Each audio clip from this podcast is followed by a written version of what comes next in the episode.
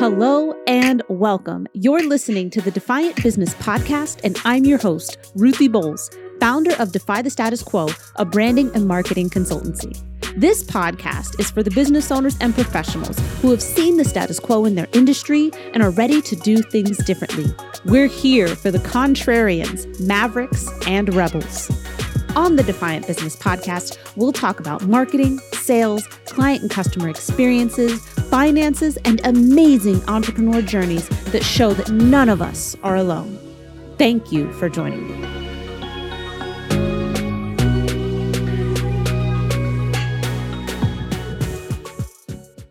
Hello, welcome back for another episode of the Defiant Business Podcast. I'm your host, Ruthie Bowles, founder of Defy the Status Quo, a branding and marketing consultancy for soul driven entrepreneurs. We are continuing with my series on cult coaching based on some of my own research as well as my own lived experiences and experiences told to me by other entrepreneurs who have also gone through this kind of cult coaching experience. So, today's examination, we're actually going to take a look at the other half of the BITE model as developed by Dr. Steven Hassan.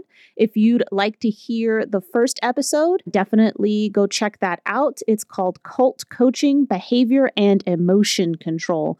And so, today's episode, Cult Coaching, Thought, and Emotion Control, we are going to go over the T and the E in the BITE model. So, just as a quick reminder, the B is behavior, I, information, thought is T, and E is emotion or emotional control. So, this episode is going to be a little bit longer than the first two, just due to the nature of the 3C programs, the cookie cutter coaching programs, the 3C programs, because they, you know, while they do tap the B and the I, the behavior and the information types of control, which again you can catch in the episode about that, the thought and emotional control are much easier to tap because they're, the, these types of coaching programs are normally online. So it's just easier for the leaders, if you will, of the programs to employ thought and emotional control. And the reason why these two are, you know, all of them are very important, but these two touch me as particularly important because I, you know, I'm certified in emotional intelligence. I'm an emotional intelligence coach, as well as being currently in progress on my degree for psychology. And then also having done a deep study of, in progress, on a deep study of consciousness and quantum physics and the nature of our reality. Yes, I have a lot of learning hobbies. When you change someone's internal experience, you change that person's reality. Our minds are filter for our reality for example, you and I can watch a movie, but based on our lived experiences, the sum of our conditioning as it's, you know, built up throughout our, our entire lives, you and I can experience that movie differently. And so when you change someone's internal environment, you change their reality. And that is that is essentially what thought and emotional control are looking to do. So Again, if you'd, I'd highly encourage, if you're really interested, I'd highly encourage you to check out Dr. Steven Hassan's dissertation on the BITE model. It's published freely. You can download it on ResearchGate. You don't even have to have an account. And I encourage you to read it. You know, if you've struggled to read kind of dissertations and things, I think that he wrote it really well in a way that's easy to consume. I guess I don't want to say really well because even things that are written in a complex way, they can still be written really well, but he wrote it in such a way that it was easy for, you know, the uninitiated, I'll say, to to understand. So I'd highly encourage you take a read on that if you find what I'm talking about here interesting. So, in terms of looking at thought control, what I'm going to do is I'm going to read off some of the examples that he listed in his dissertation as they relate to things that I directly observed or uh, experiences related to me from other people who have experienced a 3C program, a cult coaching program. So, first one require members to internalize the group's doctrine as truth. Ooh, Yes, it is our way. That's the only way. And that kind of flows into the next one instill black and white thinking, very good versus evil. Things are a dichotomy, not on a spectrum. Yes, that is definitely something I saw a lot. Organize people into us versus them, insiders versus outsiders. And so they typically paint it as, oh, people who offer any type of countering perspective, they just don't get it. They're not here. They haven't experienced this the way that you and I have experienced it. And they just don't get it. And so, you know, this ties into when you receive any type of criticism. If you've ever talked to somebody who's like a religious fundamentalist and they end up having very circular logic, right? Or they come up with a reason why you can't be trusted, right? So, you know, one of the things that gets touted out a bit is, you know, temptation comes in many forms. So if you present an alternative perspective, right, a differing opinion, they will actually just shut it down. And this is called, you know, thought stopping. They will just shut down the thought and no longer even pursue it with you because now they've identified you as temptation that's seeking to lead them astray right? So, like, if you're not looking to be led astray, why would you even explore these other perspectives? And that's kind of the way that it's being presented. This is another one we saw a lot a use of loaded language and cliches which constrict knowledge, stop critical thinking, and reduce complexities into platitudinous buzzwords. Oh my goodness. Yes. So talk about thinking, like thinking shortcuts or or like, you know, thought stopping, which I, I just mentioned. Yes, absolutely they they kind of incorporate their own vernacular their own language in some cases or or lean onto different definitions of words and you use that word and that you know those words and those those phrases and it helps you feel like you're part of the community and it's also a really easy way to kind of encourage group think because when those phrases or words are used they trigger something inside everyone and everyone will take a particular action, one thing or another. And that's definitely something I saw quite often. Encouraging only good and proper thoughts. And if you can't have those, the next one is teaching thought stopping techniques which shut down reality testing by stopping negative thoughts about the cult and only allowing positive thoughts using denial, rationalization, and wishful thinking. Wow. you definitely should send me a DM or comment if you can comment. If the platform you're using lets you do comments, and let me know if that one, if you've ever experienced that one. Yeah, like if you're like, those thoughts, they'll tell you those thoughts are who you used to be those thoughts reflect a lower vibration, right? So now you're not vibrating at that high level that they know you can vibrate at. These are bad. And so you should definitely stop having these types of thoughts. They reflect your shadow self. If you've ever seen that movie, A Wonderful, no, it's a Smallfoot. Smallfoot. It's a cartoon movie. I got kids. All right. So I'm making some some cartoon movie references. I'm sorry. But even if you don't have kids, I would say Smallfoot is actually a really good movie anyway. Some really good lessons in there. But they actually have a thing. Like they have even like a body language where they're like, if you have any questions, just shove them down. don't question the stones, shove them down. And they have like a little body motion to go along with it. I highly recommend the movie. It actually just demonstrates some of these things here. Let's see. So, reject rational analysis, critical thinking, and constructive criticism. Anybody criticizes you, they're criticizing the group, they're criticizing the leader, they're criticizing the belief system. So, you reject it. It can't be true if all of these other things are also true. And in the case of these 3C programs, right, cookie cutter coaching programs, you've invested a lot of money typically. It's usually a high four figure or five figure investment and if if it's wrong, then you wasted that money. So you already don't want to believe anything negative about the program because you're like, well, shoot, I don't want to be told that I wasted, you know, $9,800. I don't want to be told I wasted $18,000 or $24,000. So I want I want to believe that it works. I want to believe that it's true. So it becomes easy at least initially for me to reject any type of, you know, criticism because again, going back to that whole us versus them point, you're not here. You don't get it. You you know, you're not a part of this. So you're a they and we are the us, you know. Forbidding critical questions about the leader, doctrine or policy. So this was something I saw because these programs often come with Facebook groups. And anytime somebody posted something that was negative or questioning, it usually, first of all, it got pounced on.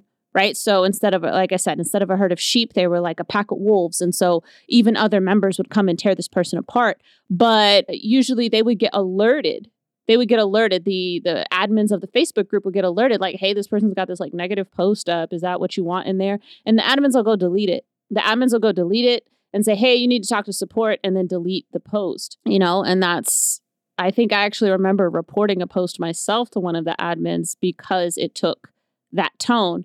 And that was just, like I said, that was just when I was sipping the Kool Aid and I thought that this person was just crazy.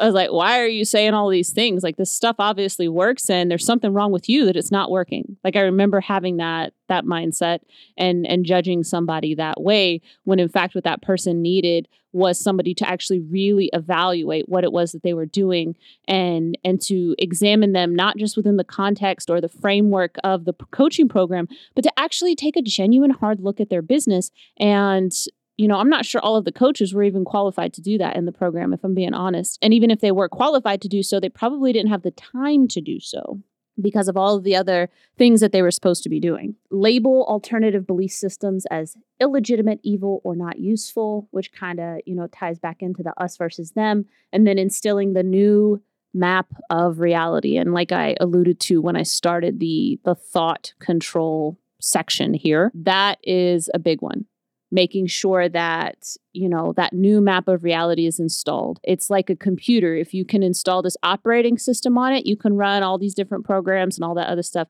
But you know we're people not computers so this installation doesn't always take for all of us you know and so it is that is kind of what it is. And so this is interesting. So one of the ways that thought control is induced is from hours of tedious, monotonous lectures several times a week where members must memorize and regurgitate the correct answers. So if you've been in a coaching program that's got uh, Facebook Lives where you know not everybody's necessarily able to contribute or or whatever, or contribution is in- incredibly restricted, you have experienced hours, hours of this you know what this is and because it's the, it, the information again so going back to the first episode in this series information control. So these two tie together because they're controlling the flow of information. If you're choosing to sit here and watch a one hour or two hour live stream about some information that you've heard three times before instead of going to consume new information that may give you a new critical perspective on something then they've controlled not just your information flow but also your thought control. They've controlled that as well. Let's talk about emotion let's talk about emotion. So, one of the big things that emotional control will do is keep the blame off of the coaches and the program. One of the big ways they do that is they manipulate and narrow the range of feelings. So, you know, this is like, you know, shove it down, suppress it. You shouldn't be having those feelings. But the other cartoon movie that comes to my mind as an example is the movie Inside Out. And again, if you don't, even if you don't have kids, I'd recommend watching it because a lot of psychologists even look favorably upon the movie because of how well it kind of explains feelings and the fact that all emotions are necessary. And again, certified emotional coach here, all emotions are necessary. They are all messages that you can use to make your life experience better. And so in the movie, like the vast majority of the movie, the characters spend most of the time wondering why sadness is even a thing because all of the emotions are are humanized. They're uh, anthropomorphized, I think is how you say that word. But they're, you know, they're made to be like little characters. And so the whole time everybody's like, what is sadness even here for? Like she just makes our girl cry all the time. She makes our human cry all the time. Like what what is sadness even here for? And so you try to get rid of it. That's what they tried to do. Like they legit tried to get rid of her. So the other thing, the next thing that comes up in this category is frame needs as evil, wrong, or selfish. So if you need to scale back, if you need to take a break, those are all selfish. You're not doing the best that you can for your future clients. You're not doing the best that you can for your best self. And that's all. Teach emotion stopping techniques to block feelings of homesickness, anger, and doubt. So, homesickness isn't one that we necessarily see as an emotion that pops up with 3C programs, but the anger and doubt, absolutely. So, it's like, well, if you're in this headspace, what can you do to get out of the headspace? Not what can you do to examine these emotions and understand what it is that they're telling you? Because that's what that's what should happen. Okay, let's explore why you're feeling this way. No, no, let's shut that shit down. That's what they want to do. So make the person feel that problems are always their own fault and never the leader's or the group's fault. If you have ever heard me talk about this or watch some of my TikToks, you know that this is a thing. If it's not working, if there are problems, it is your fault. And if there is success, it is the coach's. It's the coach's, you know, the coach gets the accolades for the success and you get the blame for any failures. Promote extreme emotional highs and lows. Love bombing and praise one moment and then declaring that next that you are a horrible sinner. So one week, let's say you sign two or three clients, even one client, and you're like celebrating, you're like, woo, I signed somebody. And everybody's like, woo, you're so amazing. It's so great. And then next week, you don't sign anybody and you're feeling a bit down. And then it's like, oh, well, have you been doing your morning routine? Oh, have you been doing this? Oh, have you been doing that? Oh, you didn't do that? That's why. That's why you didn't sign clients right there. Right there. Boom. Right? It's your fault now. Okay. Inculcating irrational fears and phobias about leaving the group. It is not a surprise when the coaches say more than one time, hey, yeah, like we've got all this great material, all this great content, all these live stream stuff, but you know what's really valuable? The environment. The environment is worth the cost of the program alone. Boom. The environment over and over and over. So by the time it's time for you to leave at the end of eight weeks, 10 weeks, 12 weeks, whatever it is, you're like, oh shit, I'm leaving the environment. What am I going to do? I don't know what to do by myself. And how do I know? How do I know? Because I experienced that and actually went into a second level of a coaching program that didn't get me any results the first time, at least not the types of results that they promised. Did I make some mindset gains? Sure. Maybe. It's hard to tell. I still had to untangle a lot between what was a legitimate mindset gain and what was indoctrination, right? I, I had to untangle that.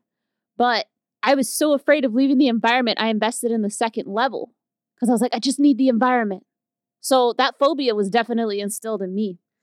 And so one of the things that you'll see, right, and I kind of talked about a little bit already, is this love bombing. So people come in and they are just they are just high on life, right? Maybe for some people it's their first time investing this much. It was for me. It was the first time I'd ever invested this much into coaching, and they made me feel so special. Like Ruthie, of course you're going to rock it. Like, oh, former soldier, all right, you know how to do this.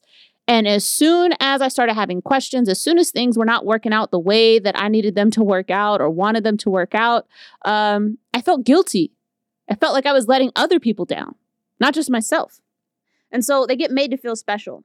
But, you know, cult love is a condition is conditional. You have to be a good cult member and that love is very quickly withdrawn if you are not. So if you start to not succeed and then you start questioning the program or questioning the coaches, you get shunned you get shunned and then torn apart by the pack of wolves that's that used to be your you know your program fellow program members. Members are required to always be grateful and happy as they are part of the chosen people who know the truth.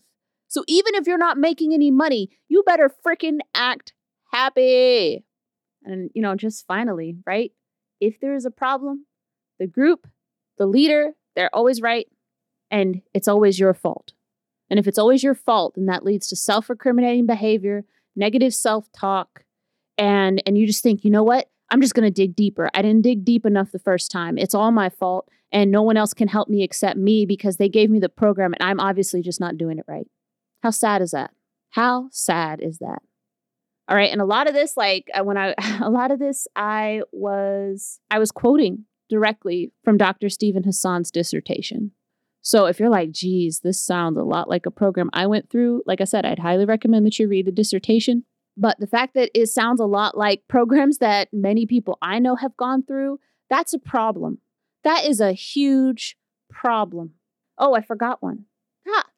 Reject any legitimate reason to leave. So anybody who leaves, they're weak, they're undisciplined, they're unspiritual, they're brainwashed, or they've been seduced by something. And this guy, he's talking about cults. He's talking about cults. So anybody who leaves, anybody who didn't succeed is because they is their fault. They were weak. And they will talk shit about you after you leave. 100. 100% they will talk shit about you. So this is the, you know, this was part 2 for the bite model analysis, but I still have a few more episodes within this series of cult coaching that we're going to talk about. And I'm really excited to you know, just kind of share these lessons. And it's not meant to be an end all be all, of course. And I'm I'm open to discussion. I'd love to talk about it with anybody who who wants to talk about it. But again, I'm just hoping to start conversations. I'm hoping to bring it out from the darkness into the light. I'm hoping by sharing my own experiences that people realize that they're not alone. They don't have to, you know, they are shouldering shame that's not theirs and you know we can talk about these things and look at how to improve our industry because i don't think that the online service industry is garbage. I really don't. I just think that there are some people out there some organizations out there that are doing the wrong thing and taking advantage of people and making hundreds of thousands if not millions of dollars off of all of our broken hopes and dreams. Okay? So this has been another episode of the Defiant Business Podcast, and I hope that you will join me again next time. And again, don't be afraid to shoot me that DM.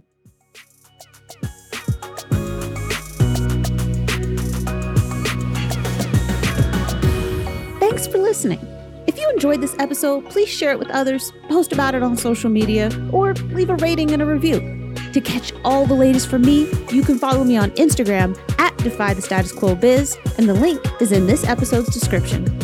Thanks again, and I'll see you next time.